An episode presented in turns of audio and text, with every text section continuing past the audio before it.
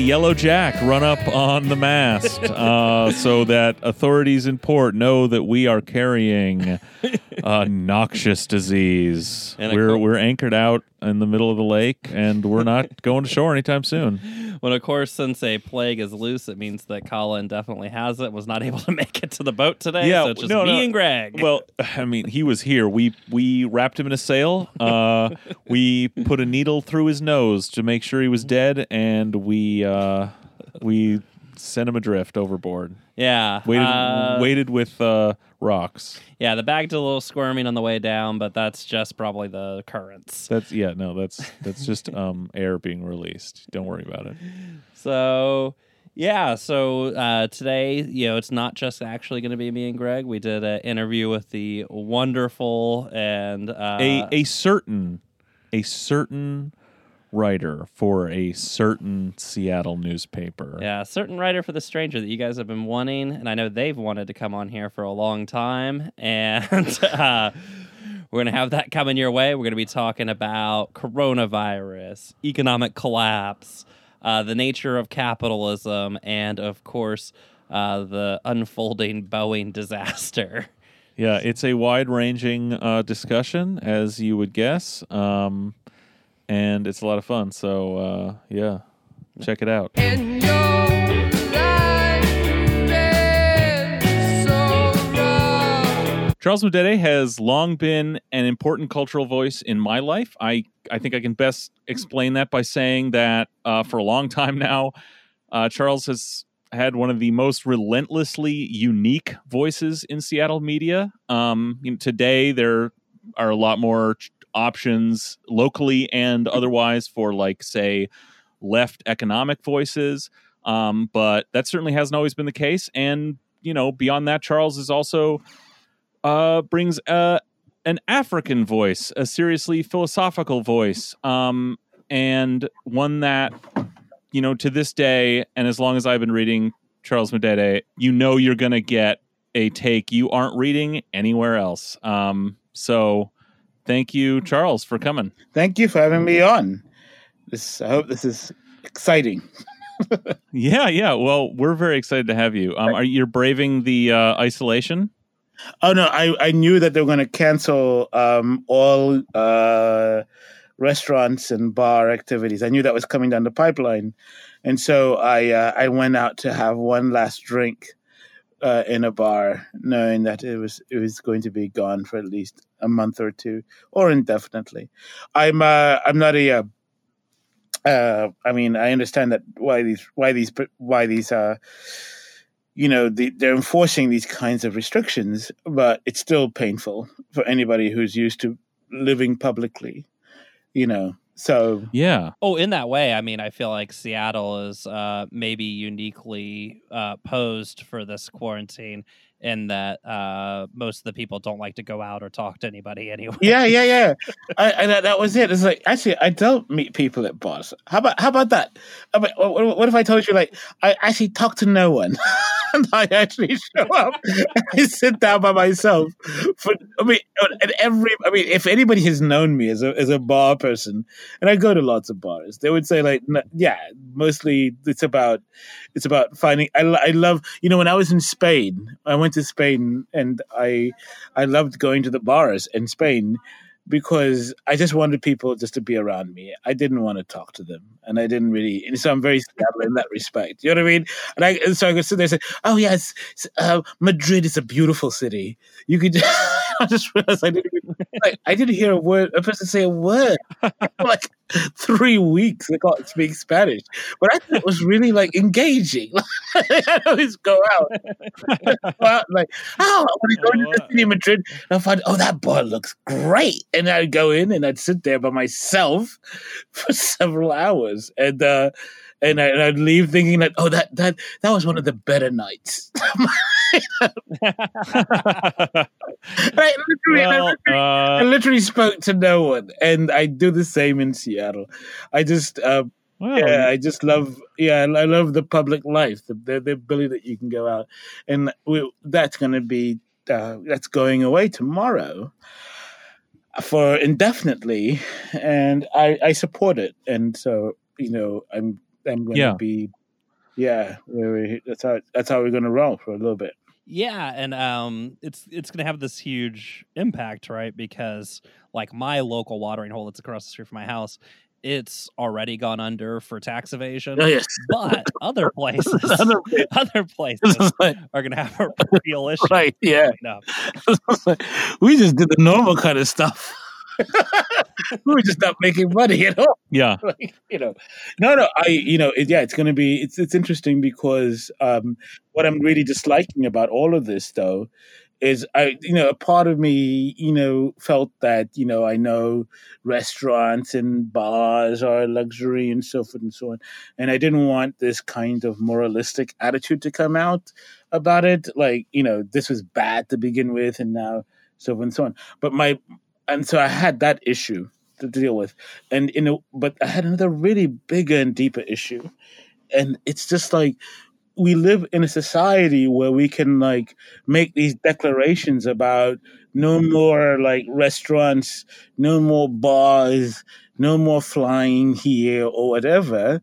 And nobody actually offers a counter like or something like to say like why is it so easy to ban stuff like that than it is to say um, no um, we need to like have a moratorium on rents right? Or we need to like Yeah. we need to make sure that people have money during this time. Or you know what i mean? These these other declarations seem to be harder to pull out. You know what i mean? Everybody's like stunned like oh yeah we're gonna have no bars. Oh that's impressive. The most impressive thing i would hear today is any of the governors even you know in our liberal like washington or liberal california or liberal new york city coming out absolutely and saying you know for the next few weeks your kids can't go to school but we've decided we're going to make sure that uh when you have to take care of them you have this much amount of money like none, nothing Yeah. of that sort of Mhm. come out like everybody actually can make these declarations as if we live and this is my, this is my i was going to write this they're making declarations as if we, as if we live in a socialist society Yeah. mean, like yeah. all these No, right. All these things are set up. Oh yeah, okay, I dig it. I can I shouldn't go to work. I dig it. Cool. Okay, um, I'll see you guys in two months. Goodbye. And uh, you know, here's a here's a tip. Or something. I mean, it's like, no, you. What are you guys talking about? Which, and I think that the right is sort of noticing this and taking advantage of it. And so we live in this sort of situation where these capitalistic structures are meant to actually undo like sensible decisions, such as or Yeah. to question or to you know what I mean or to to make um to make like appear irrational decisions that are perfectly rational that we should be doing this to save those we love and help you know and you know I mean it's not simply that I'm sorry, I want to my last quick, quick thing. It's not simply, and a lot of people don't understand. It's not simply that the disease is not going to hit you.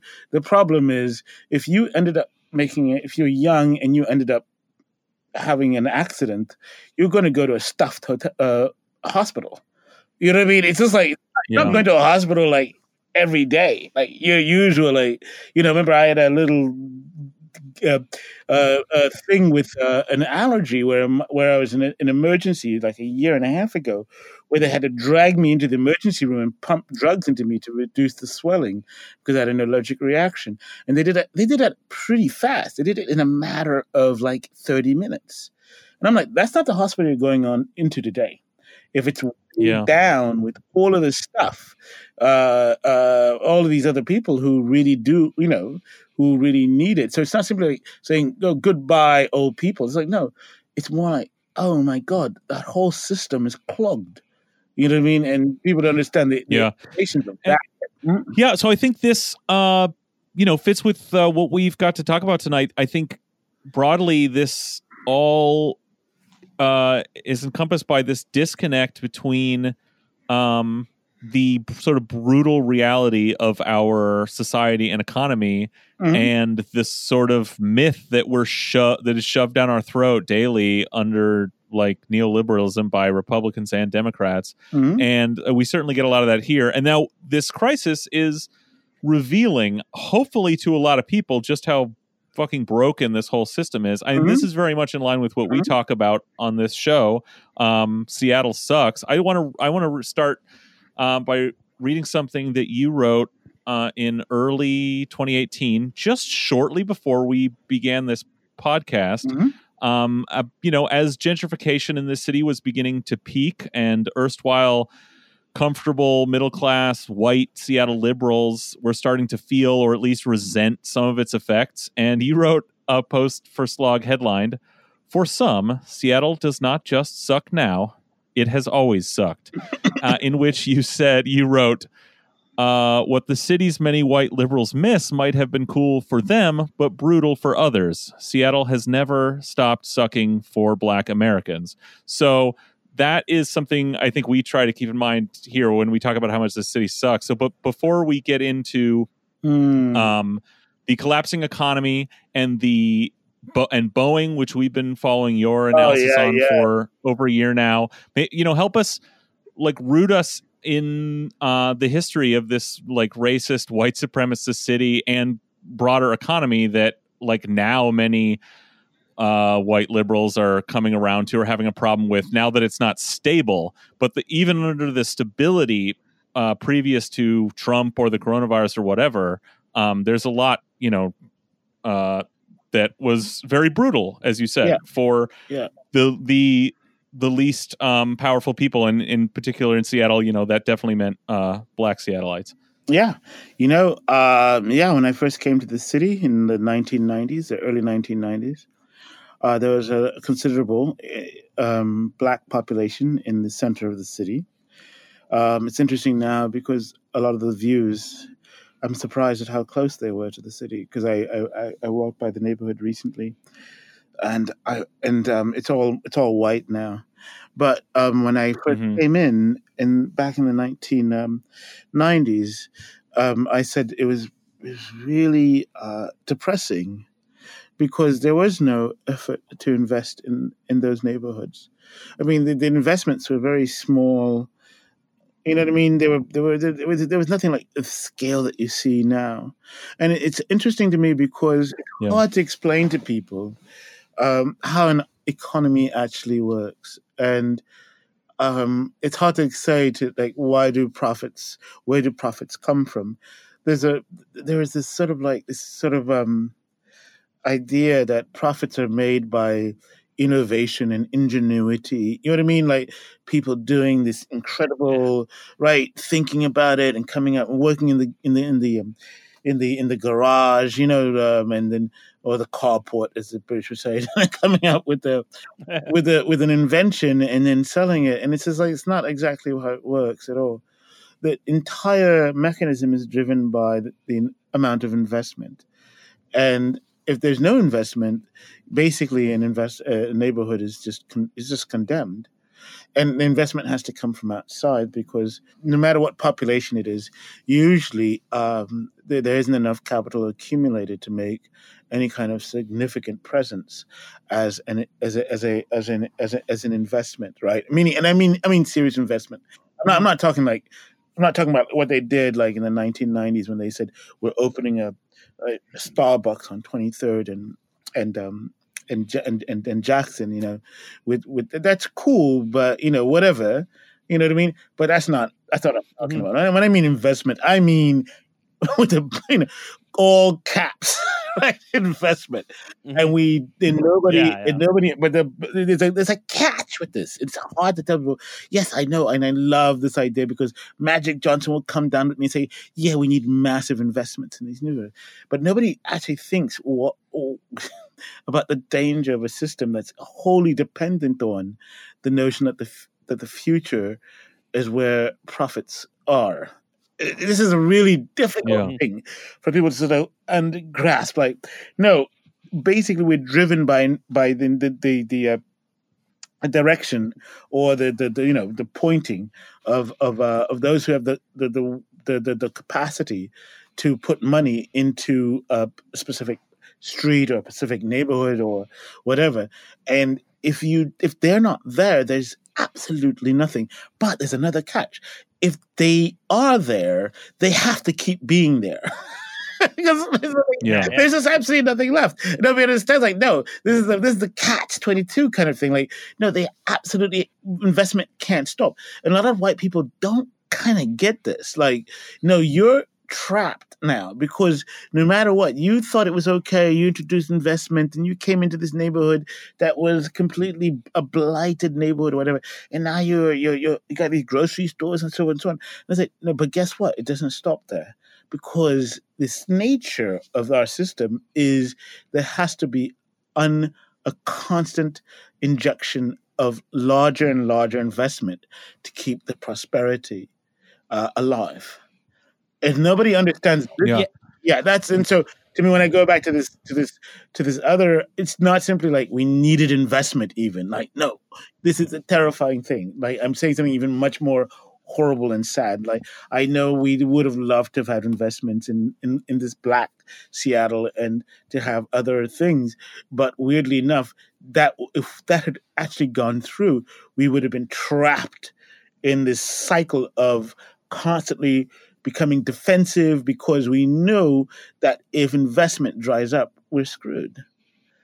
Well, there's also the problem of, you know, investment in neighborhoods like what you're talking about being uh, totally independent from and maybe even exploitive of the people who are already there, where the people who are already there have no equity in that. Yes, right. Um, is I mean, is there a version of that? Of you know, I mean, we're talking about gentrification. Mhm. Is there? A, I mean, under this system, is there even a version of that where you could have equity for those people, or is that just not even a possibility under this system? Yeah, no, under to me, um, I always think that we should look at um, bees and and termites and see how they live for a model. And it seems to me that they don't seem to be paying debts to live in their lives. or chained to to to this idea that you have to have uh, equity increase in order to make up uh, to make ends meet where wages are falling or or not um, or um, inadequate.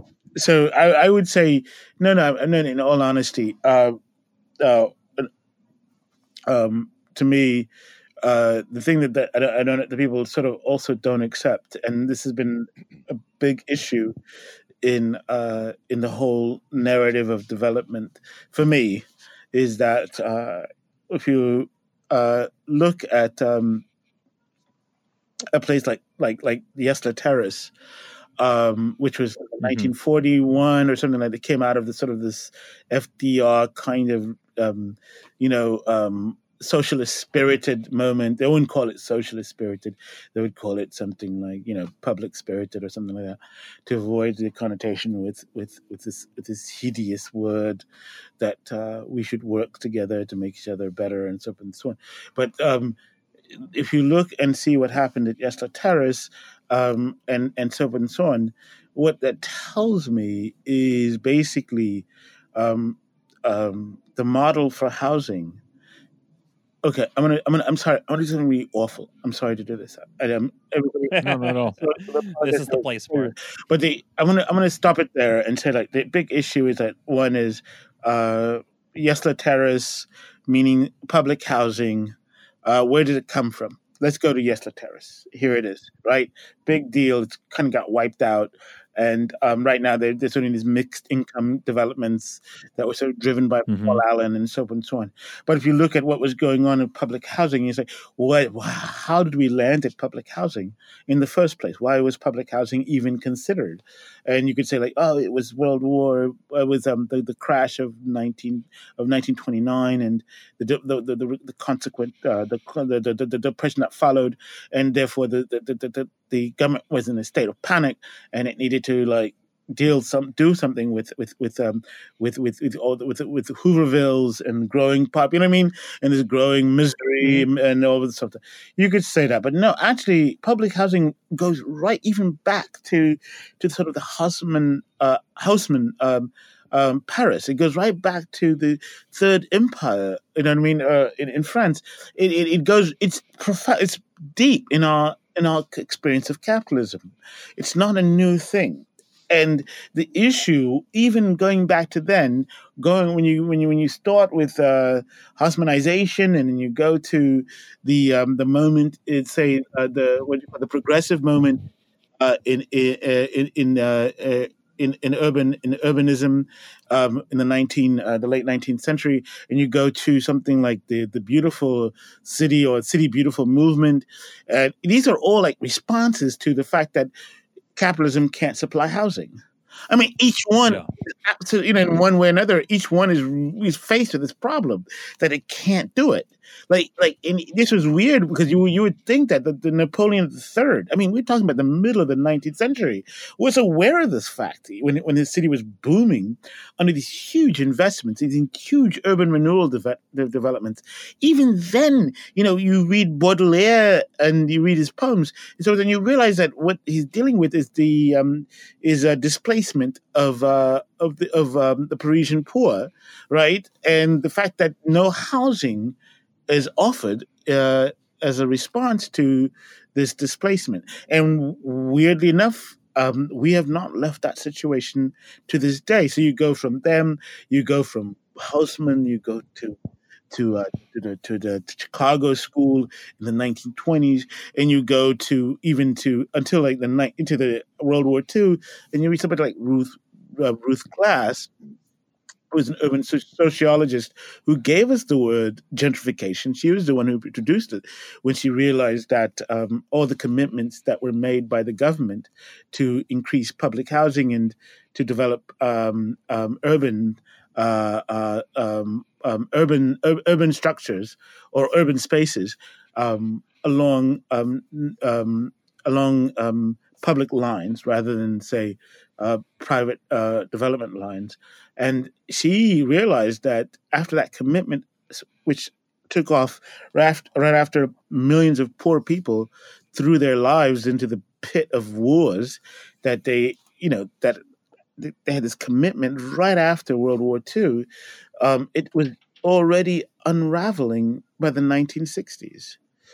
And so the, Mhm. the, the housing crisis in England really begins in the 1960s uh, with a, a, a slow undoing of public housing. And the issue is, and I'm sorry, might- I'm sorry, it was a long way to get around to this point, but I say, like, like Seattle, Oh no, please. yeah, to go back to um, something like Yesler Terrace, which was again came out of a moment of crisis, uh, hmm right? Uh, and and and uh, people forget there was there were slums, real hardcore slums in Seattle, and and that capitalism was unable to deal with them, and the only solution to these kinds of um, crises uh, was um, was was government built homes, which offered um, affordable affordable uh, affordable places for poor people, and so you either have to make this decision, and there's no, and, and I- you can look at the history of housing in the United States. You have to make one of these two decisions. And I'm sorry, there's not, there's no other. I've not, somebody can tell me there's another way out of this. I, I I'll be impressed to hear it. But there's only two things I've ever seen, and actually it's kind of three. So I already lied to myself. I lied to everybody. I'm sorry. the Americans found it that third way, but there's there's two. One is that you just leave it to uh, the market, laissez faire, right? Fine, and hmm but laissez faire um, um, housing policy will only lead you to um, uh, to a situation where uh, uh, only the rich can buy houses. The, the middle class, the middle Mhm. class disappears at that point.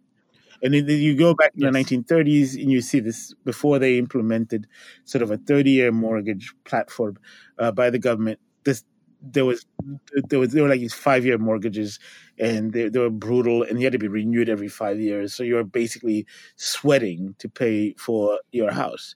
There was the home ownership was almost like completely, you know, it was well, not almost, but was completely a, a privilege.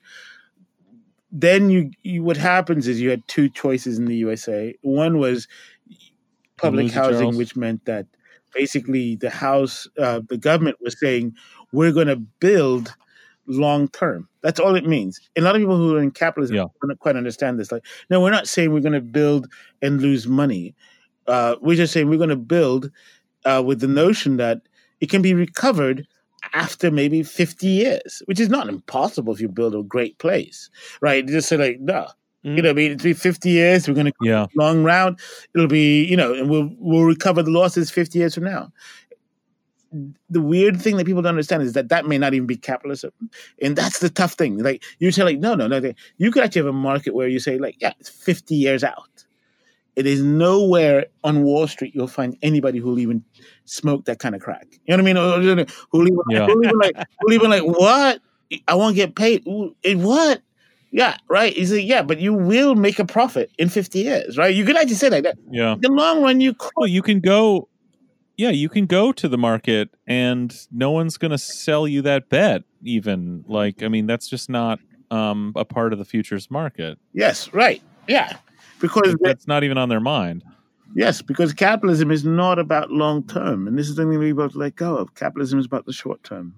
It always has been. And and this is the thing we also misrecognize in the system we live in. And so public housing is not that it's losing money.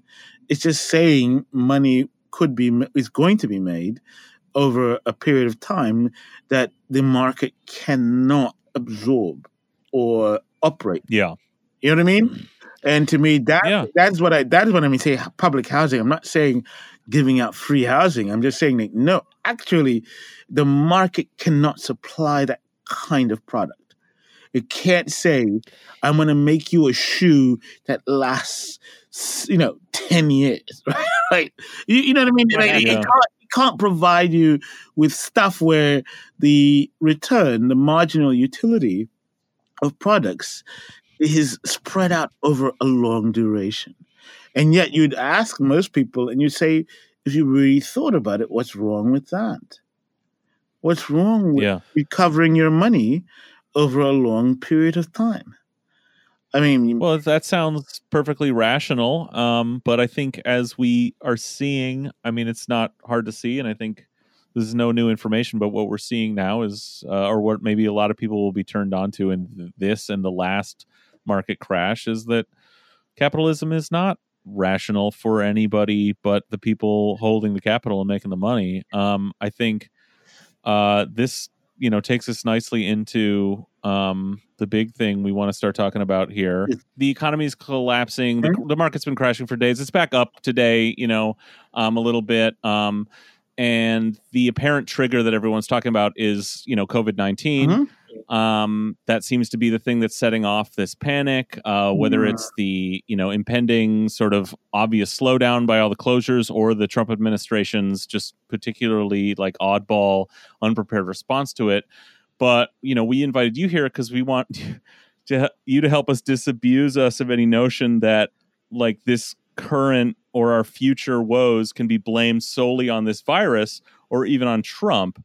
Um, and so, like I said, we've been talking about this, um, the Boeing catastrophe as it's unfolded over the last uh, year plus. And so I want to go back to March 11th, uh, 2019, the day after the Ethiopian Air, Ethiopian Airlines crash, uh, and you wrote in Slog after after dispatching with the like incredibly racist opening discourse around that crash yes. um, uh, and citing all the gr- groundings of 37 uh, the 737 max around the world you wrote that said let's turn to boeing's recent stock buyback bonanza and later said uh, i'm putting this out there because no other publication will. Two planes recently made by a corporation that over the past 20 years has increasingly focused on value extraction rather than value creation have in the small small space of five months crashed and killed over 300 people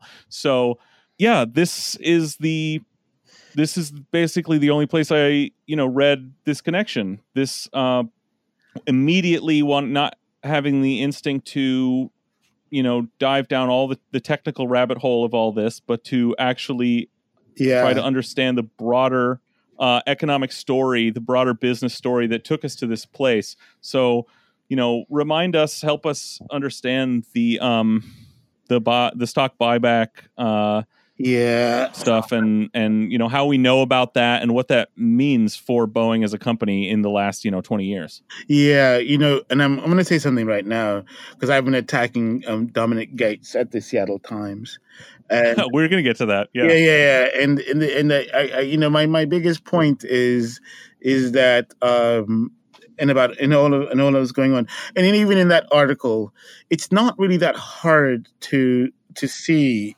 Um, it's not that hard to see uh, what what what happened. It, it, it just takes a little effort to Yeah. um, to sort it out. I mean, you know I mean I'm not. I'm not. Well, it takes a.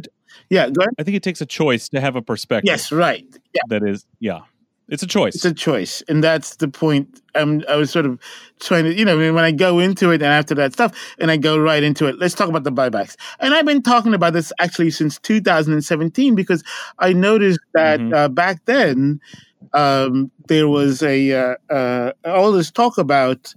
Um, about uh, the during the layoffs, they, they, they were cutting jobs and so, and so on, and this was at an alarming rate, at a, at a steady clip.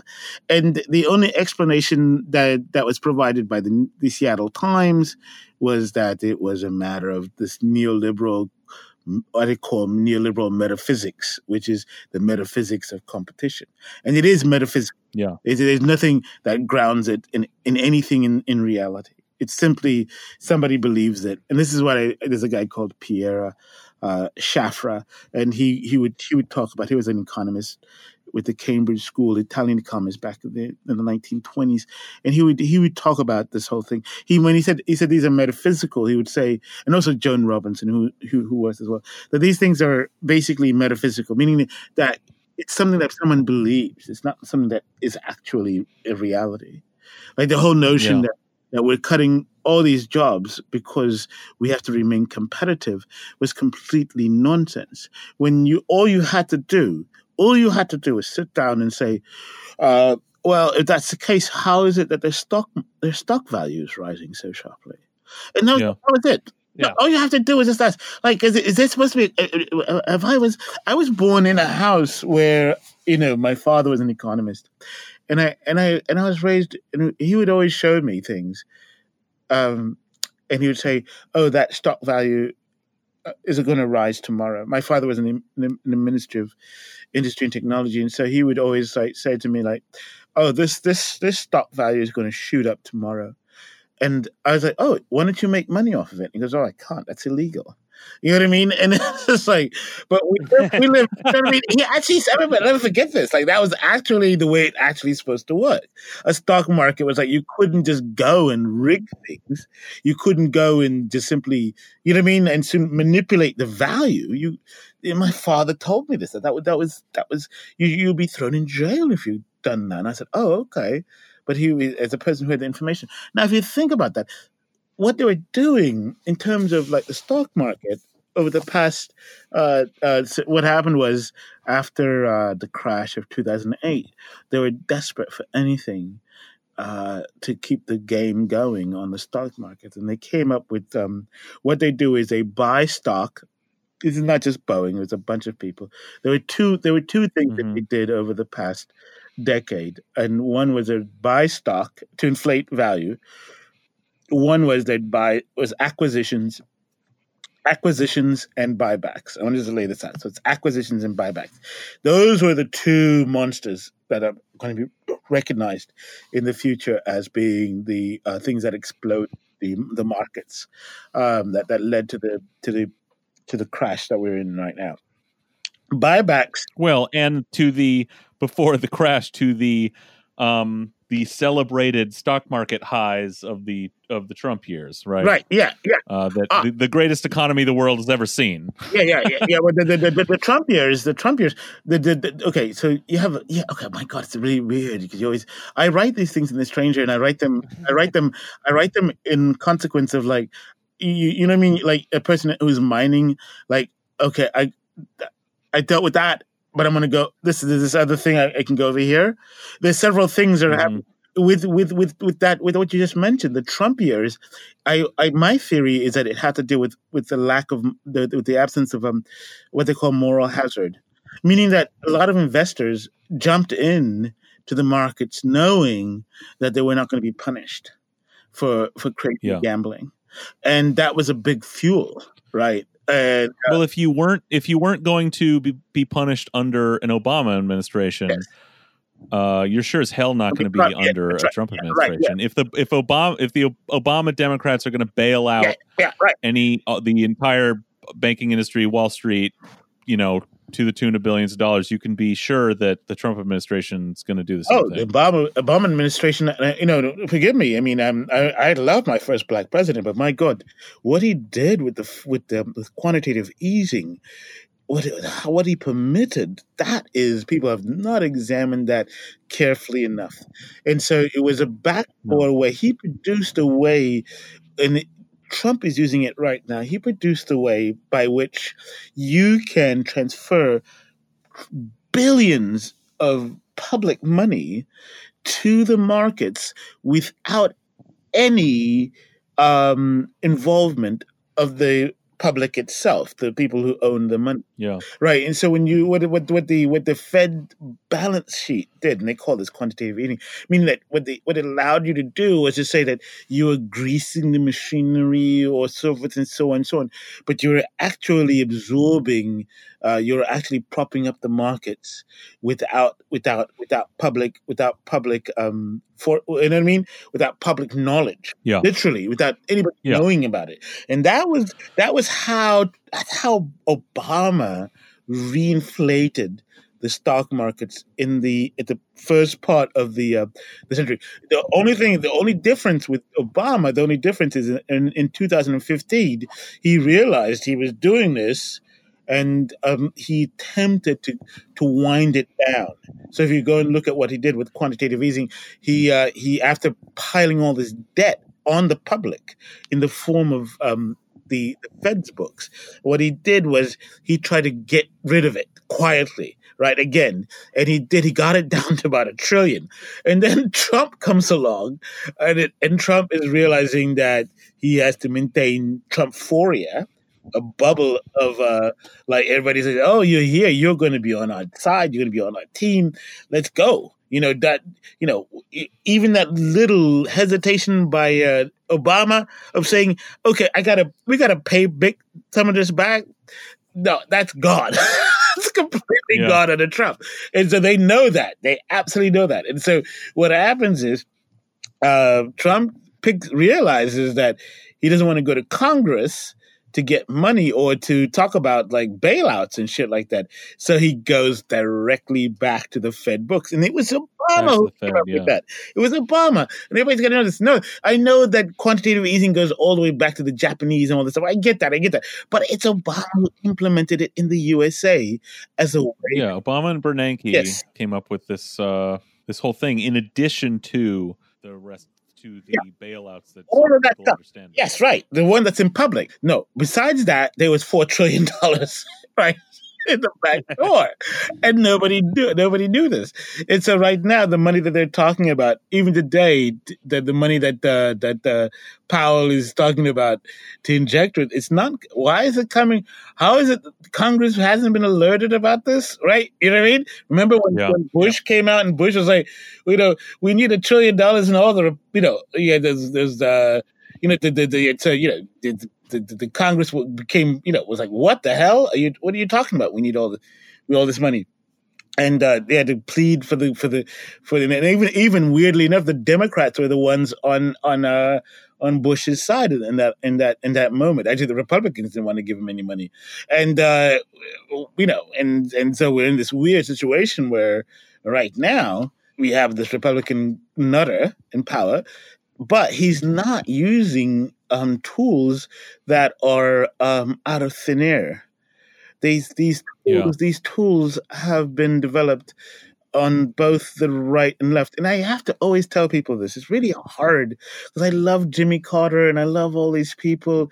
I know they they you know they they they're, they're now building houses and so forth and so on, and, and you know what I mean helping people. out. But if you go back, the development of neoliberalism and the development of the sort of monetarist approach to economics really begins with Jimmy Carter. And in earnest, it's not Ronald Reagan. Ronald Reagan Yeah. point Volcker. It was actually Yeah. Jimmy Carter. And I Ronald Reagan actually Yeah. continued what, what Carter started. You know, you- You know, and that's that's a pattern, right? I mean, yeah, it was Paul Volcker who announced, as, as you know, a, in a Democratic administration, who said that the the standard of living of the American working class would have to fall. Yes, and he was considered a at. Democrat. When he was in, he was with the Reagan and he was with the Nixon administration. These things are deep, and so you hear this tool, the interest rate tool, the fact that the the, the notion of Fed independence and all that sort of stuff. We today are in a situation where the Fed can pile debt indefinitely with no public and with no Yeah. public um, involvement. So this is a way that the Fed now. So as you're saying, they just announced yesterday like another one and a half trillion, yeah. in addition to the um, half a trillion probably since the fall. Um, that's gone in that you've written about, and this, of course, in addition to uh, all the money under the Obama administration, Yes. but all the while, and even before that, so that's the that's the Fed using quantitative easing, Yeah. propping up the stock market. But let's go back to these big blue chip Oh, companies they're Boeing, one of the exemplars of this Yeah. phenomenon of using their own power by buying back their stocks Yeah. to inflate their stock price and what that means beyond the inflation of the stock price. Okay, first of all, I wonder everybody should just read, and I always say this. I'm not a. I only all I do is I'm not an economist. I'm just a person who just reads the books. That's all. I, I just read the book. That, you know what I mean? and if you read Mariana Mazzucato's um, emper, uh, um, uh, what's it called entrepreneurial state um, back from 2013, that is where I first learned about this this buyback business and it was a way that uh, it's just a, to put it simply, it's a mechanism to um, distribute um, cash uh, that's that's inside of a company to uh, to shareholders, to rich people. The big problem Yeah. is that, and she pointed out, in entrepreneurial state, the big problem was that um, um, people didn't understand that in the past, before this started happening, that um, there was this commitment to developing products and and so forth and so on. But what she found out was that, um, particularly say something in say say the the, the the the pharmaceutical companies, right, in the USA, they Mhm. were not actually making anything. They were not. They were that seventy percent of all innovations were coming actually from state funded um, um, uh, uh, um, research. And so, uh, state-funded research uh, um, in the universities and, and also in the military, she does. We have to be honest about that. That, that was there, and so on and so on. But but the but the but the actual companies themselves weren't really doing anything new. The, and in fact, and if you looked at what they were doing in terms of like new, um, pro- if, if they had any money for products, it was always a product that was developed by another company or another. You know what I mean? And it, like, I, if somebody had made ibuprofen, you wouldn't. You, what you would do is you'd spend most of your research money developing something like ibuprofen, right? You know what I mean? As a counter. That you could repatent as a new drug, right, yeah, yeah, with they- minimal investment. That's right. And that's what they were doing for the most part. So basically, no money was going into this notion. So, so we have this mythical idea of companies doing like Mhm. Fantastic things and coming up with new things. And no, actually, what Mariana Mazzucato was trying to point out was that actually it's universities, it's the public that has the innovation. And where this notion yeah, where this notion that that that that that, that corporate you know that, that, that her her her thing was like something like Silicon Valley is this you know melt you know what I mean? This concentration of of great minds. Innovation. yeah right right. Yeah and that sort of thing. And she's saying no and she, she would break down like absolutely not.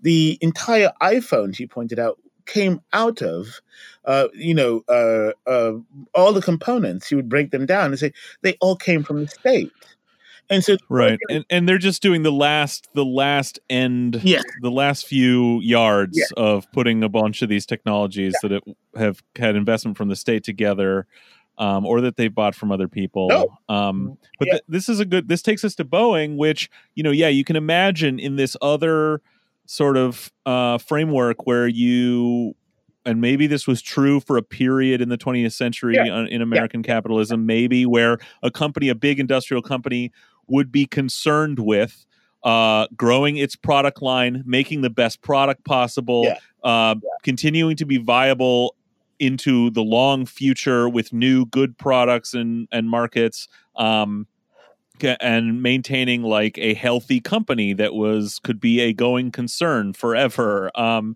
but what we see is instead of but what that would involve right is reinvesting profits into de- the development of those new products Right. and so you could have been boeing and you could have uh, taken your profits um, and invested heavily in the development of a new sort of medium range jet um, but instead they took their profits and bought their own stock back off the market to inflate it for Right. the sole profit purpose of Yeah. Enriching themselves the we're talking about the management class Yeah. and um and the and the current stock owners. And then they did what the pharmaceutical with their products they did what the pharmaceutical pro- companies do. They took a a current product and with minimal investment uh absolutely the bare minimum. What we have seen now as this is sort of un- unraveled and we've learned uh, about sort of the history of the 737 max uh, program we've talked about it a lot in here uh, at every turn they basically because they were spending all their money on stock buybacks uh, they put the absolute Yeah, least into into the the 737 max and then it fell out of the sky Yes. Yeah, to the point where they apparently just to remodel that plane would have only cost seven billion dollars. Goodness gracious. yeah This is the problem when I tell people capitalism is not about time. Capitalism is all about the, the moment. It's not even you say like, oh, what a what a loss! What, how terrible! All they needed to do was just, was to remodel this plane to fit this new engine. This was the issue was that they were dealing with, right? yeah and then they but that, that requ- would have required seven billion dollars to do that but that didn't Yeah. matter but you'd say like oh oh this is an this is this is a mistake. We can go and correct this. And if they actually realize that it's more important that we spend you know time so on and so and so on. But i keep telling people like no you've made a mistake. You actually don't know but you're not talking about capitalism at this point. You're drifting away from capitalism. And, Yeah. and it's hard to say no no capitalism is really about and it's just terrible to say. And, I, and i'm embarrassed to say this because i know um, it's like it's like it's like it's like in the bible when you know the sons see their father dancing naked after drinking a little too much. And then you have to say this you have to say this truth about the father right? Because we've all been under capitalism. And you, know, you say what is the nakedness of capitalism? And it is simply um, that it does not have a time anything like a time you know horizon. Like it doesn't really say it doesn't really say that um what no even worse than this this is this is our drunk father. Our drunk father's dancing he's been drinking we got to clothe him. But what has he been saying what has he been saying all night that has embarrassed us and sort of like is shocking? He says when i'm gone um well, well, no, you know it doesn't really matter what i do now because when i'm gone i'm gone right and so Yeah. what, what it means is like they don't care because it doesn't matter so much like that guy the ceo of uh of uh of the one who was just who was just dismissed finally is it Muilenburg? or something like Yeah. right it doesn't he's gone Yeah. I'm gone you're gone i'm go- you know we're all gone. Well he's good he's fine yeah he took what like a 62 million dollars yeah. million dollar golden parachute amid all these layoffs amid the crashes. Well this is like the the lie that i think we're confronting right now is this idea we and capitalism and neoliberalism tells us that these corporations are these you know they use the fact that they're this unit uh, that is not of individuals that has its own um driving forces Right. to Yeah. sort of get away with a lot of things Yeah. but the dirty truth at the end of it is that they aren't even that. They're just really a tool of Yeah. the ownership class, the people who own the companies, like uh, to generate to get theirs and get the fuck out. Um, I think, like you know, you're talking about like yeah, seven billion to remodel the engine. yes You know, but that's that's at a point when I mean they'd already gone down the road, right? To them, when the, by the time they started learning of the complications with this, they, that that was already past. Like they'd already decided we're just going to kick this thing out the door for as little money as possible. So when a problem like that comes up, Yeah. oh yeah, you could, but uh, the the seven billion the dollar figure would make sense to a management team that wanted to build a good plane. Yeah. But to a management team that had already decided just get this fucking plane out the door for no money, Uh-huh. that was just it, the answer was always going to be find some bullshit solution and shut the fuck up. hmm and all, all they're saying at the end of the day, how do you make that? How do you make that statement? How do you say to people, um, um, yeah, uh, we're going to lay off engineers, and we're going to lay off anybody who can even make this thing work, um, and so on and so on. Well, how do you how do you do that? I mean, people don't ask.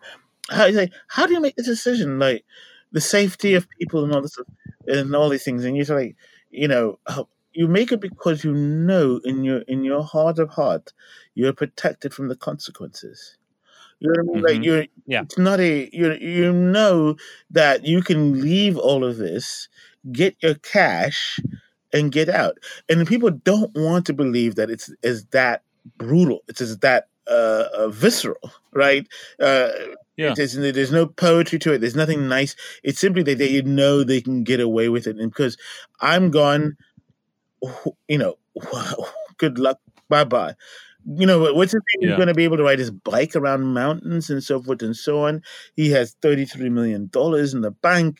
I mean, seriously, he hadn't Right, because he had anything to worry about. he's just he's just a faceless person rich person who can now just go be rich. And they know this for two like very key reasons. Right. on the one hand on the corporate on the larger side the corporate side like or the scale of the corporation they know that even if and this sort of we this remains to have totally played out our the, we're going to talk about this but the whole you know stock market's crashing. Right. what's going to happen to boeing is really in question. But we know that because and this is something we've talked about and you've talked about this is boeing is like a major like uh linchpin of national defense industry Yeah. They're- so they know already they saw the banks got bailed out they saw the Yeah, auto industry got bailed out You nailed it. well boeing's sitting there they have no there's no question in their mind that they're that if shit really hits the fan they can't fail they cannot fail because they are a major contractor of the department of defense Yes. and then the other half of it is that they also know that you cannot be prosecuted in America for financial crimes. If you couldn't do it under the hugely popular Democratic president Yeah, yeah. Barack Obama, Yeah. it's just not going to fucking happen. Yeah. But you know, there's something else here, which is a big question, and um, it's a big question for a lot of Americans to really. I mean, it's hard because I know they're they're they're, they're I, I know the average voter is swamped, and even us on the left have to really appreciate this that they're swamped with nothing but bad Oh, yeah. information. Like constantly, day in, day out. And you know, it's it's hard to say this because a little bit of it sounds like we're being a little um uh um what, what do you call it? Um arrogant right? Like we're standing above them and so on Mhm. but no you are actually because i am swamped with them. You are swamped with them. We all are swamped with information that says something like these that says like for example um this is too big to fail right? Like boeing is too Mhm. big to fail. Mhm. but if you just look at the words closely enough it means that these are if if we are saying that we are really also saying that these are industries that are nationalized. Like you can't Yeah. be you can't be too you can't be big to fail and this is this is not i'm not original in saying this. This is known. Like you can't say you're, you're, you're big to fail and say that suddenly you're a private enterprise. That's a contradiction right? That's just like it's like you know what I at least it's, at least it's we're taught Well- to understand the rules, right? right. Yeah. And so at that point, when you say like, no, Boeing needs to be nationalized, everybody's like, well, uh, that's it's like, no, this is exactly the problem that we don't quite see. It's a nationalized, it's a national problem. It's no longer a matter of people sitting on boards and so forth and so on. This is an issue of the public and its investment and in all of the resources it's put into the engineers and so on and so on. No, actually, this is now an issue of of uh, of national importance. If you're too big to fail, Yeah. you are a company that is de facto, or we can say, you know what I mean? That is that is Yeah. You, you've act- Well, I'll tell you, it's still these companies are still private in that the profit or at least the extraction of wealth from them is still very much privatized. Yeah, it is. But, but Well, their their mistakes and uh, their debt is ours, right? Yeah, their yeah, profits yeah. is Yeah. theirs. yeah, that's that's the structure. You know that And the plane crashes. no, that's that's really enough. That's actually pretty new. And a lot of people don't kind of also when you look at the 19th century, uh, it wasn't always the case that that a company's failings was somehow um, passed on to the public. That's actually a, a, a second development capitalism. I've always wanted people to, to be aware of that. That these things are like like what happens is suddenly the crashes and the and the became so tremendous that no longer the market support them, and the state had to be there to support the markets. Now, um, that's not even a, a fair picture of the thing, because I could say something like the Bank of England in um, in the in the in the seventeenth century, and I hate to say stuff like that, but I have to be honest that what happened was the you know the the, the Bank of England was created because uh, uh, those in those who are the aristocrats were in desperate need of cash, and and um and the and the Bank of England was created in a way to produce um, um, um, bonds, debts that could be sold, and that was the that was the innovation of the Bank of England. And and I'm like, that's we come from a system where all of this is not irrelevant, and it's hard. It's so hard to say, well, like no, this has been this is a pattern and so on. So right now, right now we're dealing with uh, quantitative easing. We're dealing with like um, the the tax cuts. We're dealing with all these things, and what we realize is we have a state devoted to, like Boeing right now, knowing that it can get away with all of this waste and all of this robbery. I'm going to call it that, uh, because simply the state is there, and this and it's like no, go back to the earliest parts of capitalism. There's no real separation between the state. The question is between what the, the relationship between the state and the, and the market has been. In the 19th century, for the most part, enterprises could go under and so forth and so on. And there wasn't this notion of, of too too big to fail. That that sort of that's an emergence in the, in the 20th century. And so now we have these state entities, basically state entities. That's what they are. They're, they're actually state departments that are operating as if they're like, you know what I mean? As if they're own, like you, if you told Yeah. JP Morgan is actually, actually really a state bank that has somehow figured out a way to operate as if it is a, uh, a, a, a, capitalist um, concern. Well, it's a state a state operation that they've figured out how to shovel money out the door to the owner to the stockholders. stockholders and so on. so. But it's but what, what it's hard to say to people. This off again and again. It's like it's. I really beg people just to read. It's all there. I actually subscribe to the Wall Street. You know what I mean? That's why I'm sort of tracking Mhm. this issue of like, um, you know, right now the Boeing's um, Boeing's uh, um, uh, uh, stock value is crashing. Right, and again, yeah. you know, I receive a lot of hate mail when I point out that uh, something about Boeing, um, uh, and I say like Boeing is going under. I would never, you know, this is this is this is drunk. Pretty much, they've actually spent all their monies on all their money. Cash went to um, stock buybacks. They're bankrupt, and these planes, Yeah. they, they Well, tell us more about that, about exactly like how that happened and what you know you learned about that that and what that signals for other big blue chip companies. Yeah, everybody's known that all the big chip blue companies were the next big ones. Like we had a housing, we had a, a crash in two thousand and eight that that that issued from the housing market. We're in a situation where my prediction is is that the uh, the crash is going to receive its force from blue chip companies who resorted to all sorts of tricks to inflate their values. Uh, um, or, or you know, one trick was, um, as I said, buybacks. Another one was acquisitions. You just bought other companies, and Mhm. their values would rise, and then you'd sell them off, and so on. So there's this uh, acquisitions bonanza and this buyback bonanza. Buybacks basically, as you said, uh, you go in and you reduce the number of stock uh, uh, public stock, and then um, that would increase the value of of, of, of, of, Yeah. everything. But to me, that's called manipulation, and I don't know why anybody doesn't else call it Yeah. manipulation because the stock market. yeah, right. No, no, and, and I say this I- I- with the yeah, yeah. with the most dumbest. You know what I mean? Like no, because um, a stock price is supposed to is supposed to represent the performance, the actual performance of the company. Well, I think the question is is you know during the Gilded Age, right? The railroad companies were doing the exact same thing, right? They were engaged in acquisitions of Yeah, yeah. various lines Yeah, and yeah. bits of track, and then they were then engaging in pumping up their own stock prices through you know various nefarious means. Except for at the time, we considered that criminal activity exactly. And bad. Yeah.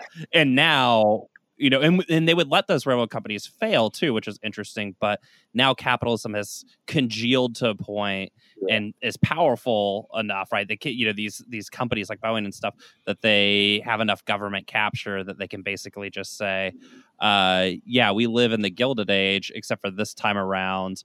Uh, the you know government's printing you know press is going to be ours to keep the Yes, party yes. going. But the weirdest thing about you know you know what what I'm so sad often about is to make sense of this is takes so much time and so much reading that you know it would be lovely if we spent this time trying to figure out how photosynthesis works and you know what I mean like if we were dealing with like really, Yeah, yeah. with really important stuff. Useful information. Yeah, but what we're trying to do is to clear the fog around us, which has been like, you know mean? Like to say, like, actually, what they're doing is this, and Boeing is why is Boeing bankrupt? Why is a company that sold all these planes have no money, right, at all? And why were they laying off people during a period of of of, uh, of growth? Yeah, Well, and hence the shade thrown at the Seattle Times and Dominic Gates for not asking these questions all along that were very obvious they that if this was your beat, you should have been able to ask. No, and every I received a lot of upset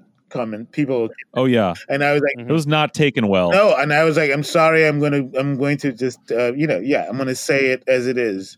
I, I went through, I went through his entire archive. How did this man write for like bloody the entire ten years and not mention once that, uh, as if it didn't matter, and I, you know, that the company was funneling a bunch of its cash, the the, the bulk of it into not into into improving planes not even into making workers happy, but into inflating its stock.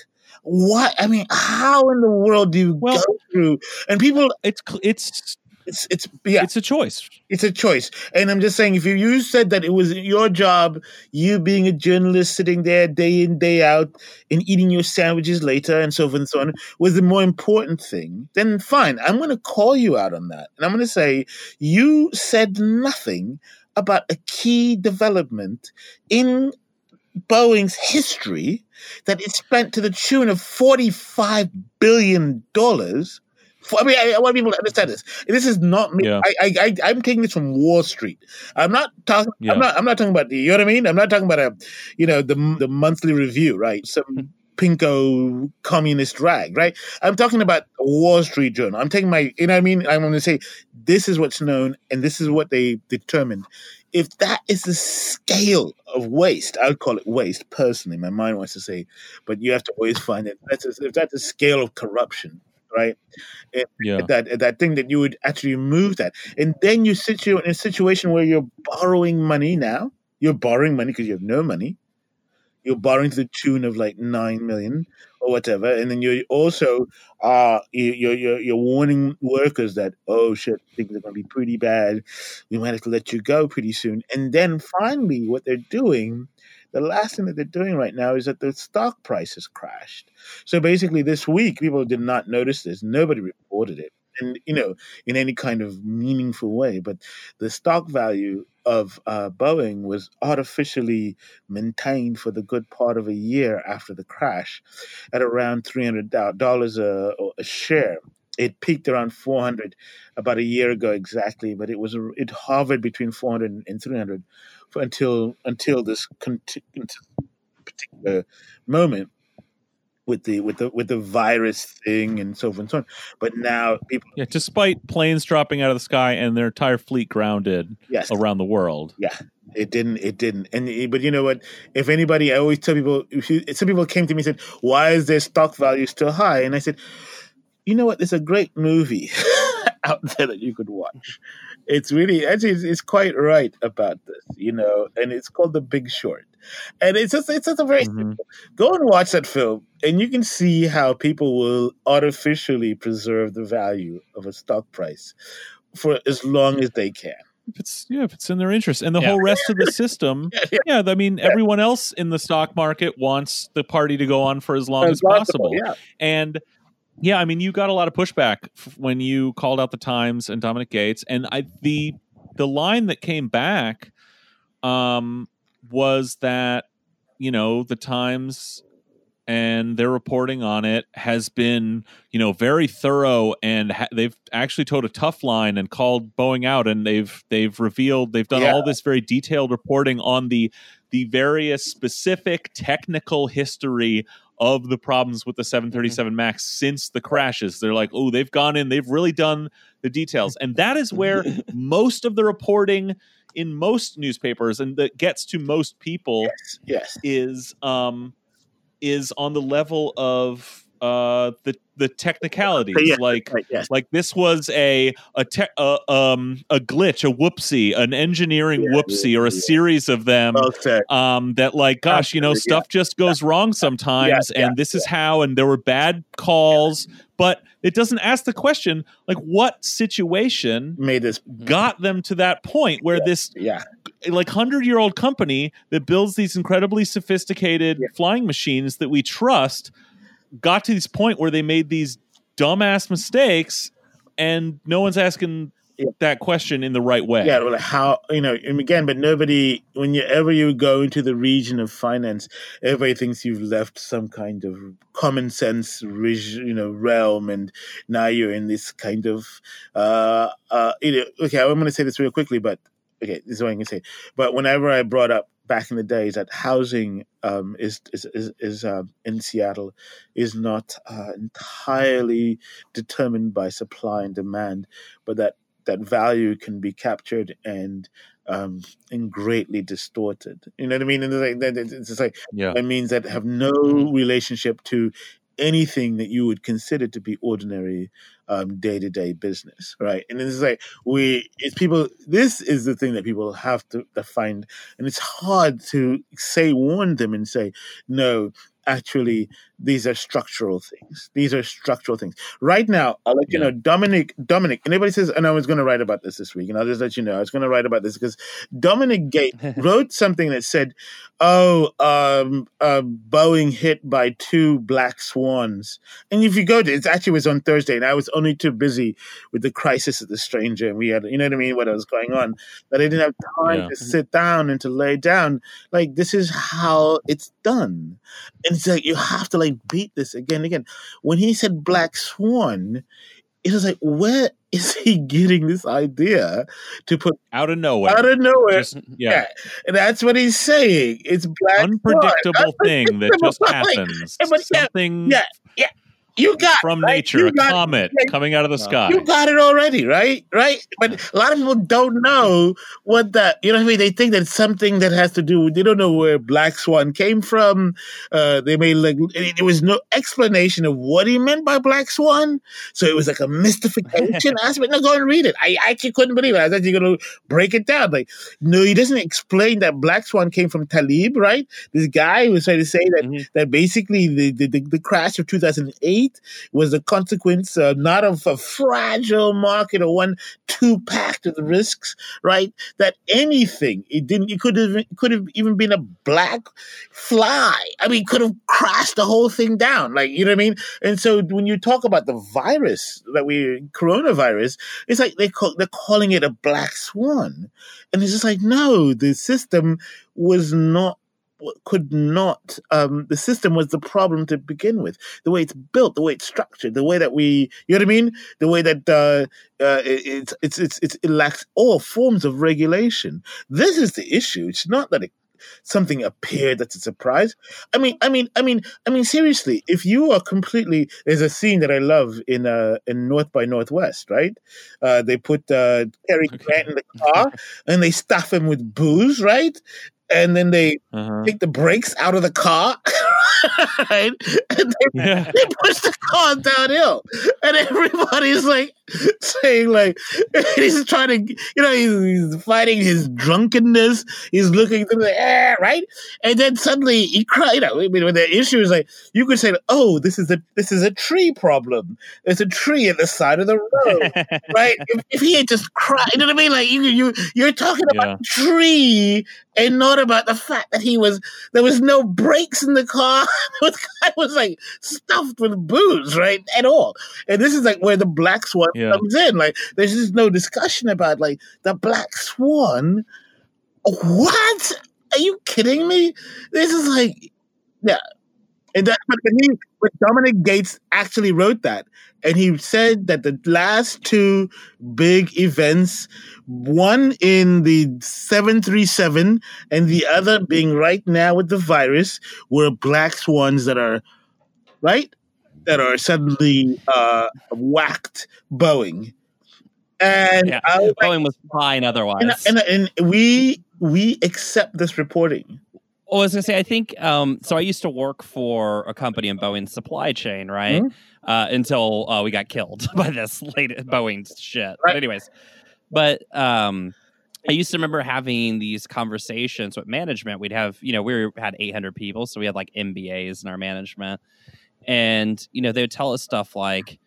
Hey, um, we're gonna lay off like all the old machinists who know what they're doing and just hire eighteen year olds. And Yeah. you'd sit there and try and be like, well, you know, you can have them run $3 million machines. They're probably going to destroy them. That's going to be a problem. They would just stare blankly at you and be like, but that's not what's supposed to happen.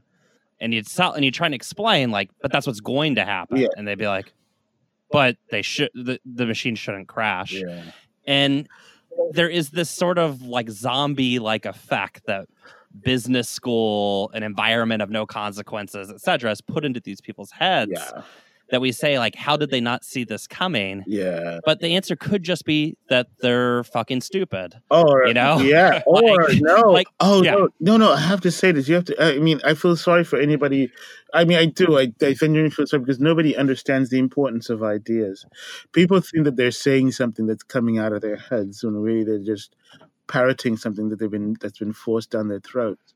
Um, and Yeah. you know Mhm. it's really i really feel sorry for them i mean i do i mean you know it's not a uh, it's not you know one of the big things is that i mean we were they've been told again and again that somehow this is the realism right this is this is the game Yeah.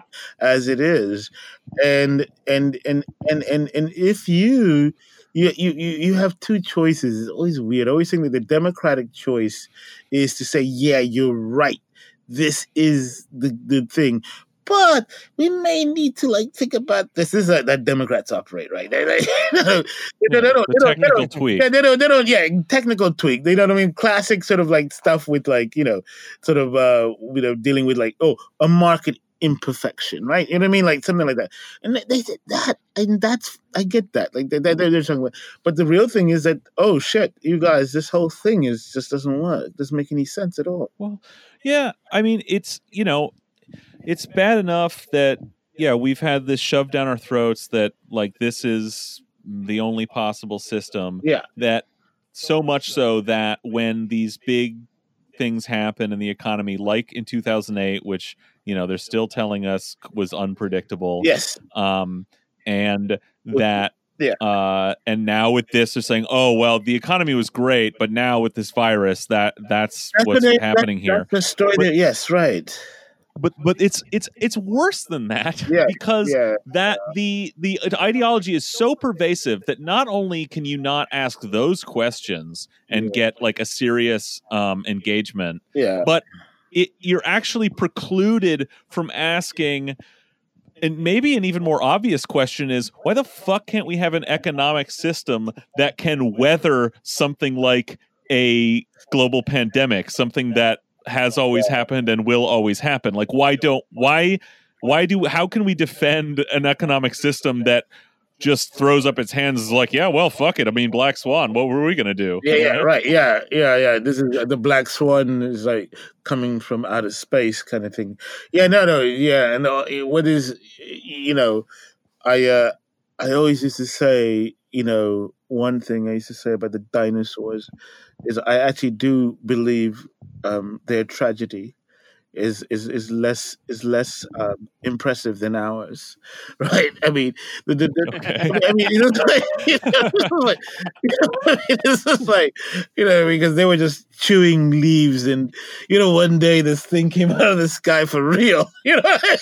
Like, yeah, I can forgive. I can forgive an economic system that can't deal with a like extinction level comet strike. Yeah, yeah, okay, yeah, Like, I think we don't need to plan for that, but we should be able to have a system that can deal with a fucking disease That's right. spreading That- around the world. no, no, no. I'm, I'm just saying that. Uh, what is Oh, even yeah. sadder? I mean, the dinosaur, in all of its Mhm. situation, you know, stepping on this.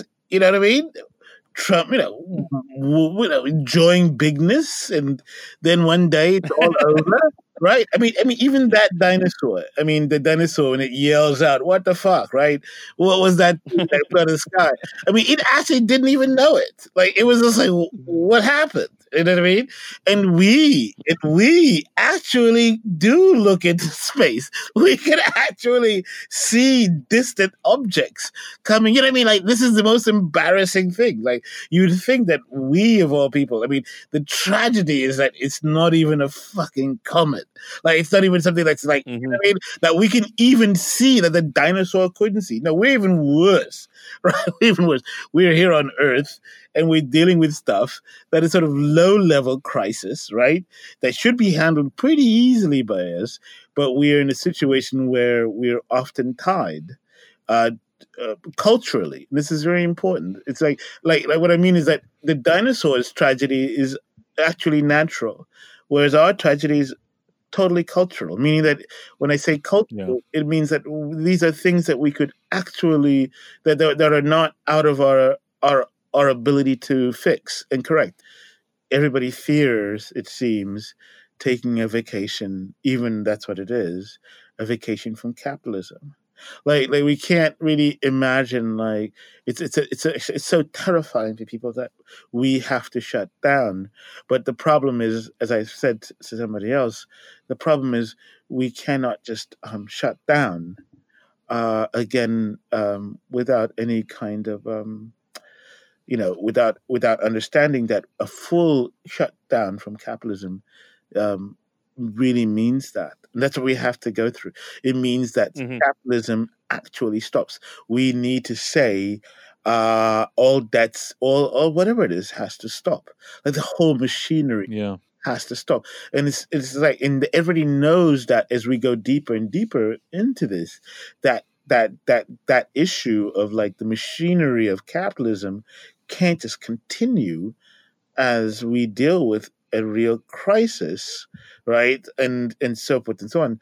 Um and people are going to have to like make this like have to accept that capitalism is um uh capitalism um, you know what I mean? Capitalism just can. Yeah. We we, we, we can, it's something that is not a a a uh, is not is not something that is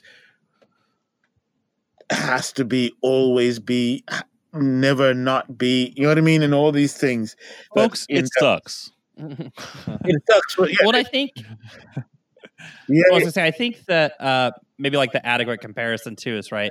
Uh, Chomsky always had this line that the U.S. government was never scared that Cuba would fail; it was that it would succeed. Right? Yeah, the yeah, yeah, example would yeah, be, you know, that. And I think like if we took a break from capitalism, the fear, right, is that what if we if we crack the illusion of capitalism's necessity, yes. uh, I people wouldn't want to go back. I'm I'm I know I'm not Yeah. even kidding you. This I'm telling you, I actually a back of my mind I'm seeing signs of this fear. And you know what I mean? You could say like, "Oh yeah," blah, blah, blah. Mhm. but I said, "No, you don't understand. You've actually believed that capitalism is a completely objectified thing. It's a it operates on its own, like like photosynthesis out there in the world, Mhm. and nobody.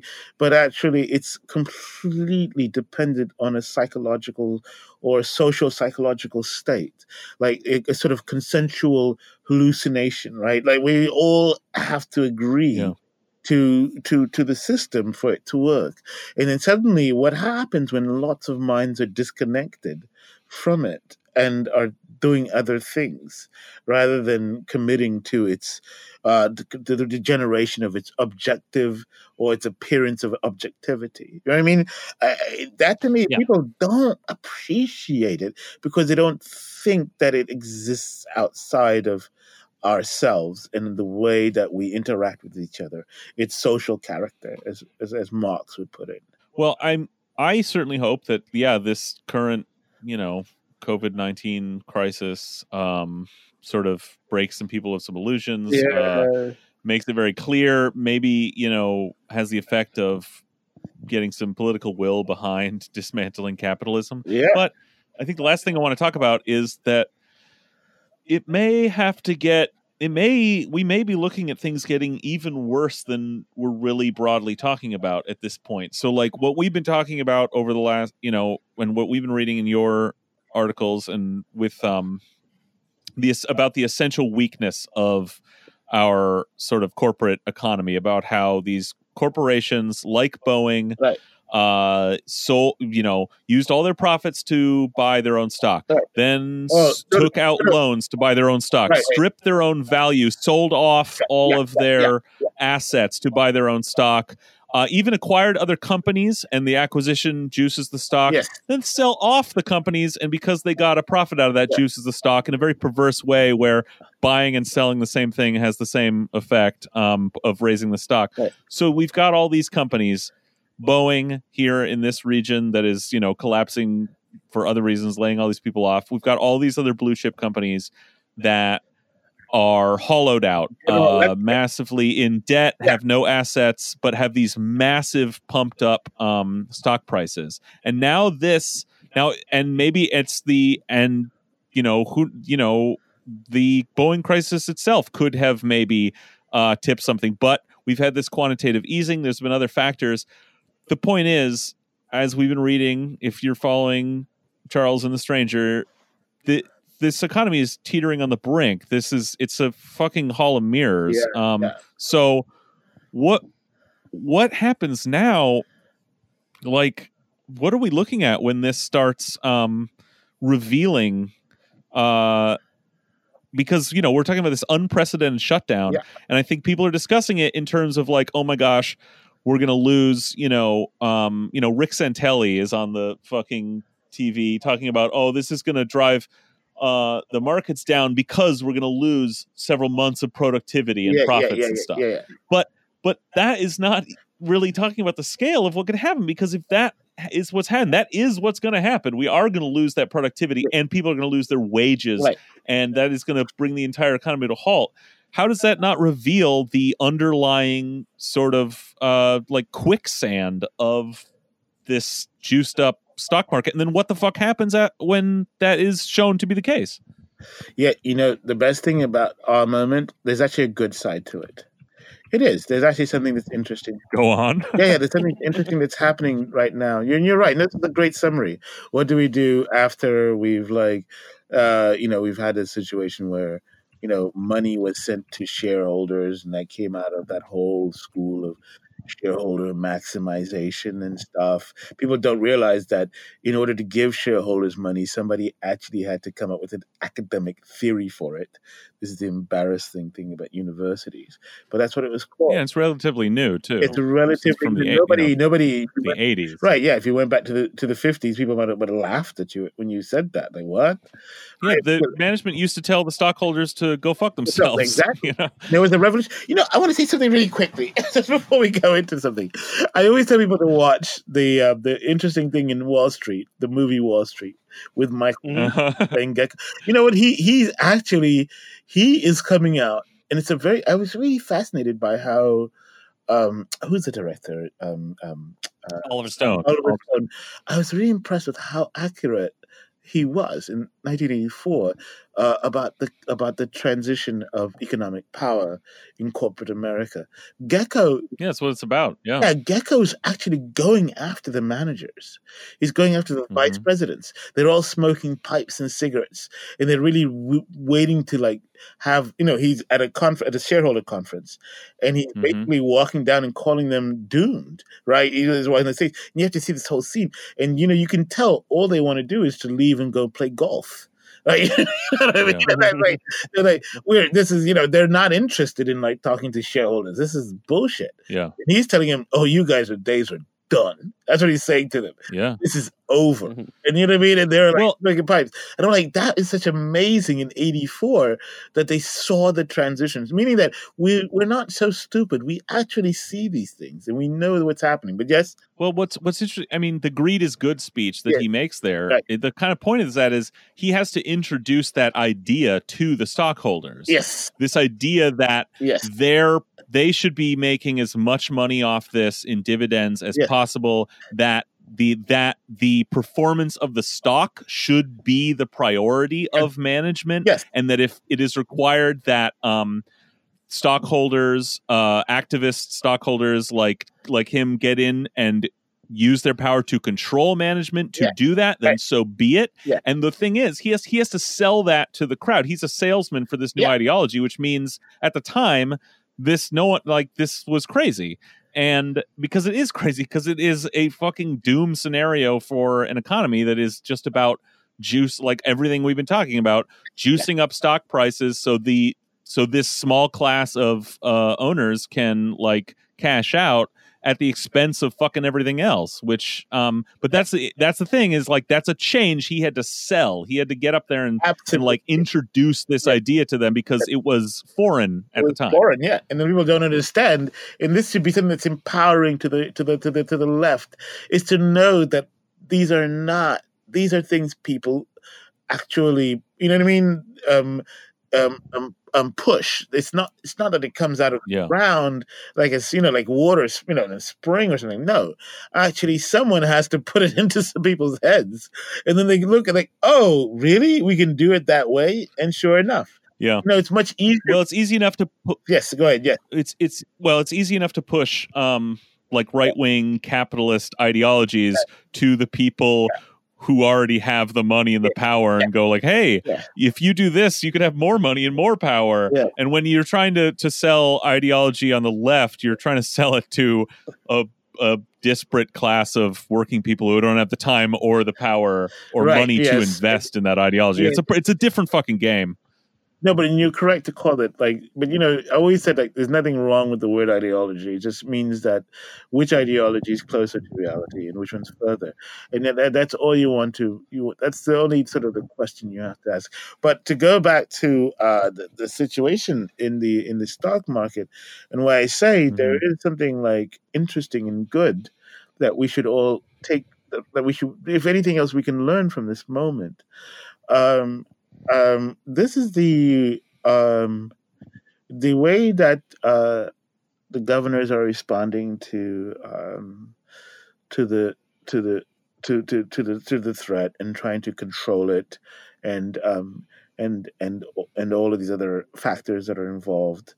I mean, when you look at it though, you see uh, in a microcosm or at least at a smaller scale, I shall use that rather than the other one. You see at a smaller scale the way we should really be thinking about um, climate change. Like you, you, you, you, you finally here you have like a situation where you could tell people like restaurants are closed, when in the world of this larger development of econ- of ecological catastrophe, you have to say no one drives.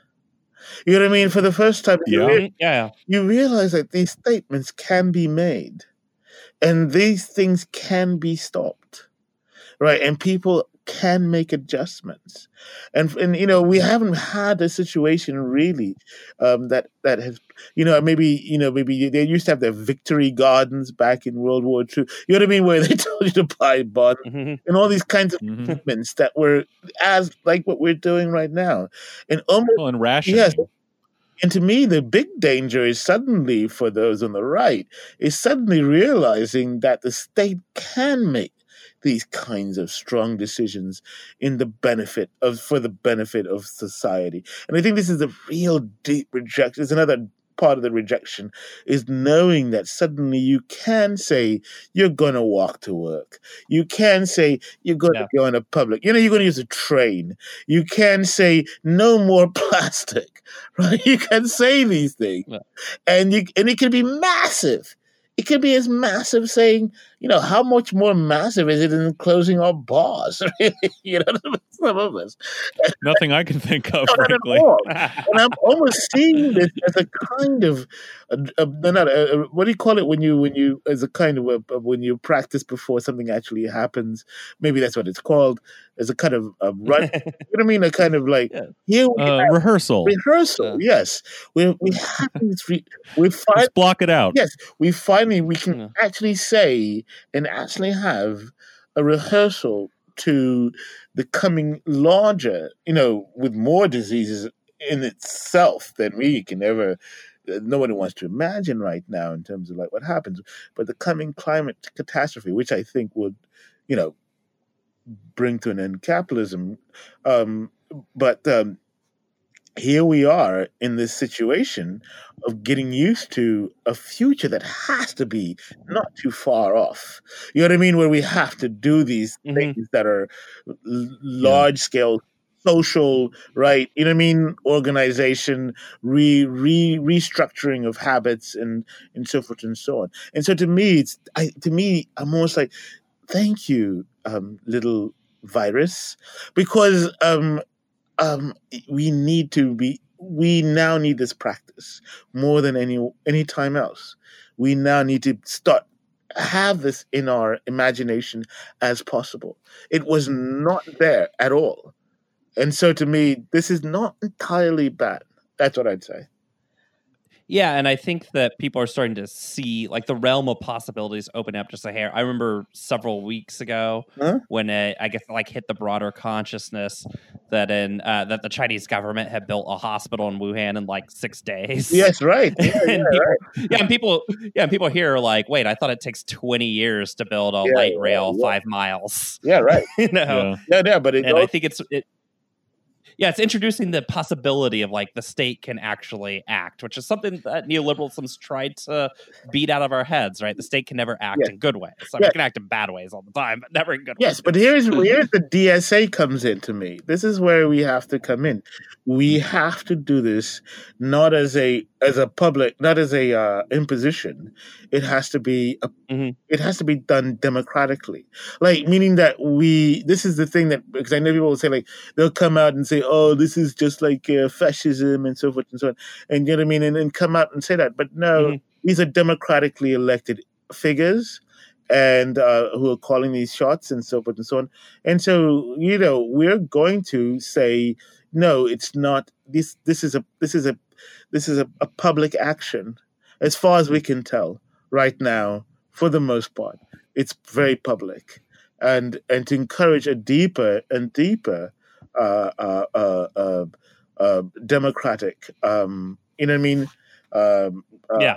uh, uh, presence in, in the in the crisis, and not just and you know we don't we don't we're not we're we really are thinking about the best uh, solution for all of us, and that's the that's the thing that I just that I think is is almost powerful or potentially powerful uh, uh, in this moment is to say that no, yeah, no. So far, we see because some people say like, "Oh, the Chinese government's authoritarian; they can do this stuff and stuff and so on." And then you can say them like, you know, they, you know. But I'm just like, well, you know, um, you know, we You could do the same things democratically. democratically, exactly. Thank you. That's that's what I yeah. Thank you. That's what I wanted to say. That Mhm. you can you can have the same results um, with with public with public. You know what I mean? involvement. Yeah, well, I- What I think trying to convince people that like you you know the the reason why we look to the state or whatever is that you in theory at least can be you know interact with the state be a part of the state influence the state the same can't be said for corporate america right so like Yes. the issue is do we leave our public health? Do we leave our lives? Do we leave the fate of the planet up to these you know Right. corporate institutions who don't have to listen to us at all? Or do we re-empower the state that at least in theory we can act on and control?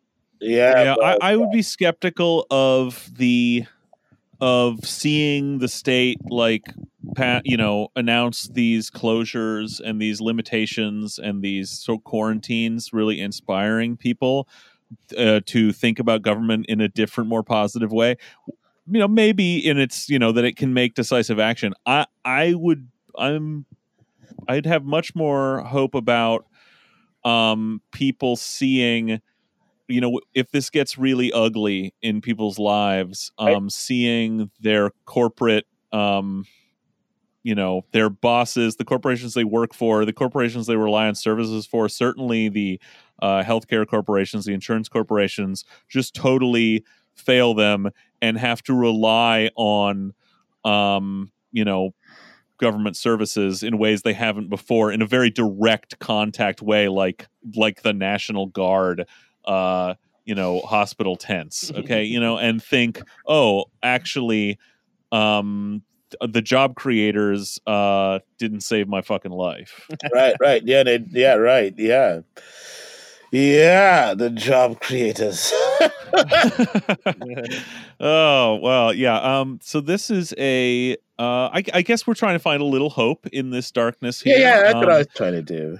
At least. and that's good and yeah i mean I, I like to be hopeful about this i'm you know uh i think hopefully hopefully we can get through this uh catastrophe and something good can come of it i think there's going to be a lot of pain though i think there's going to be a lot of you know there's going to be a lot of illness and death and then there's going to be a lot of economic pain and Yeah. um you know uh it's not something anyone is looking forward to. Um if we can you know if a left movement can capitalize on it um to change some people's minds and and take some political will then so much the better. But um i think we should you know leave it on this semi hopeful note. Um charles thank you so much. All um right. long long uh dream of ours and mine to get you on the show Yeah. and have um exactly this conversation. Uh this seemed like exactly the time thank you again Yeah. um are we going to still be able to read you every few days on Yeah, slog over the next period Yeah, I, I'm so far. You know, no, if the, our world. We live in a world where things change by the minute. yes but yes As I, I can say, as of now, yeah, I've uh, I've been preparing for my pieces for the next week. So I'm still at the good I'm still Okay. the Stranger, so I'll be there. Although we did, as you know, we went through a little, uh, lot, of, a little, no, a lot of. We laid off 18 people, and it really was yeah it's very sad it was incredibly um uh, it was brutal. And I, uh, man, it's hard to see yeah an institution reporters who are you know out there yeah, you know uh yeah, telling stories in this city. It's a it's a hard and sad thing, and it's you know it's hap- It's we're going to just see more and more and more of this. Um, but glad to know that we can at least um, for the time being still um, keep uh, hearing what you have to say about all this on Slog. We'll probably post some links to some of the articles, uh, some of the posts that you know talk about the stuff we're talking about in this, and maybe to our other big Boeing episode um in when we post this it'll uh and um yeah again thank you so much uh yeah definitely charles for coming All on right, you guys are great. Keep up the good work, and I'll Thank you see so much. you. Uh, I'll see you in this world. We are inviting our best friend. okay wow uh that was um uh that was uh, the fulfillment of a long dream of mine uh having charles on the show i really meant what i said about uh him being like a very long-term important uh voice for me um because i mean even the i mean we talked all about politics and economics and stuff but check out his his film reviews and recommendations in The Stranger. We'll turn you on to some shit that no one else will, or we'll have a take that no one else will. Yeah, his Brian. last one, yeah, his last one. I'd like to. I didn't. You know, we had a long interview. We talked about a lot of things, and I unfortunately did not get to the thing I wanted to talk about because Greg was over here just just vibrating like Amy Klobuchar's hair that Charles would even talk to him. And uh, I just wanted to salute his bravery for uh, defending the Wachowskis' absolute space masterpiece, Jupiter Ascending, uh, this month because that movie fucking rules. I just want to make clear, um, maybe you know, I, I appreciate Charles for his genuinely unique takes. Don't always agree with them. Uh, um, Greg loves lawnmowers. uh, I like lawn. No, I hate lawnmowers as well. Um, it's Colin that loves lawnmowers, as we know from his lawn. But Jupiter Ascending is insane dog shit. but um, Uh, that seems like an attack directly at Channing Tatum, who's half man, half dog in it, and rides flying rollerblades. Yeah, all cool. I real mean, things. That there are the good movie. things about the movie. Okay, we should thank um, Ket Ket Ket Ketera Ketera G. I don't know. We have a new patron. plague They is- know what their name is. Yeah, the plague has not Uh, made us any better at pronouncing anybody's name. I'm sorry. I mean, yeah. Okay. Anyway, thank you. Also, um, this week's uh, special behind the paywall Patreon episode will be different. Um, it'll be the first installment of something new called the Mechanical Freak presents. Ooh. Yeah, and in Mechanical Freak Presents, uh, we're going to be looking at a wider range of topics than we normally do. We're going to be going outside the Seattle bubble a little bit. This one still has some Seattle history, some Seattle stuff to it. So it's, you're dipping your toe outside. Yeah, we're uh, letting people in on the shallow end right now. Yeah, but yeah. Uh, yeah, we're gonna be doing some wider ranging topics. This one, uh, we talked to a uh, resident historian. resident historian and friend of the show, Marion Henderson. Uh, she's going to talk about the White Plague in uh, both history and in Seattle in the Progressive era, which was uh, when the whole city was up in a uproar about a respiratory illness that was killing large numbers of people. So, you know, not uh, doesn't apply to anything today. That's for sure. Yeah, don't worry about it. Okay, uh, thanks everybody. I hope you enjoyed that um, and uh, listened all the way to the very, very long end.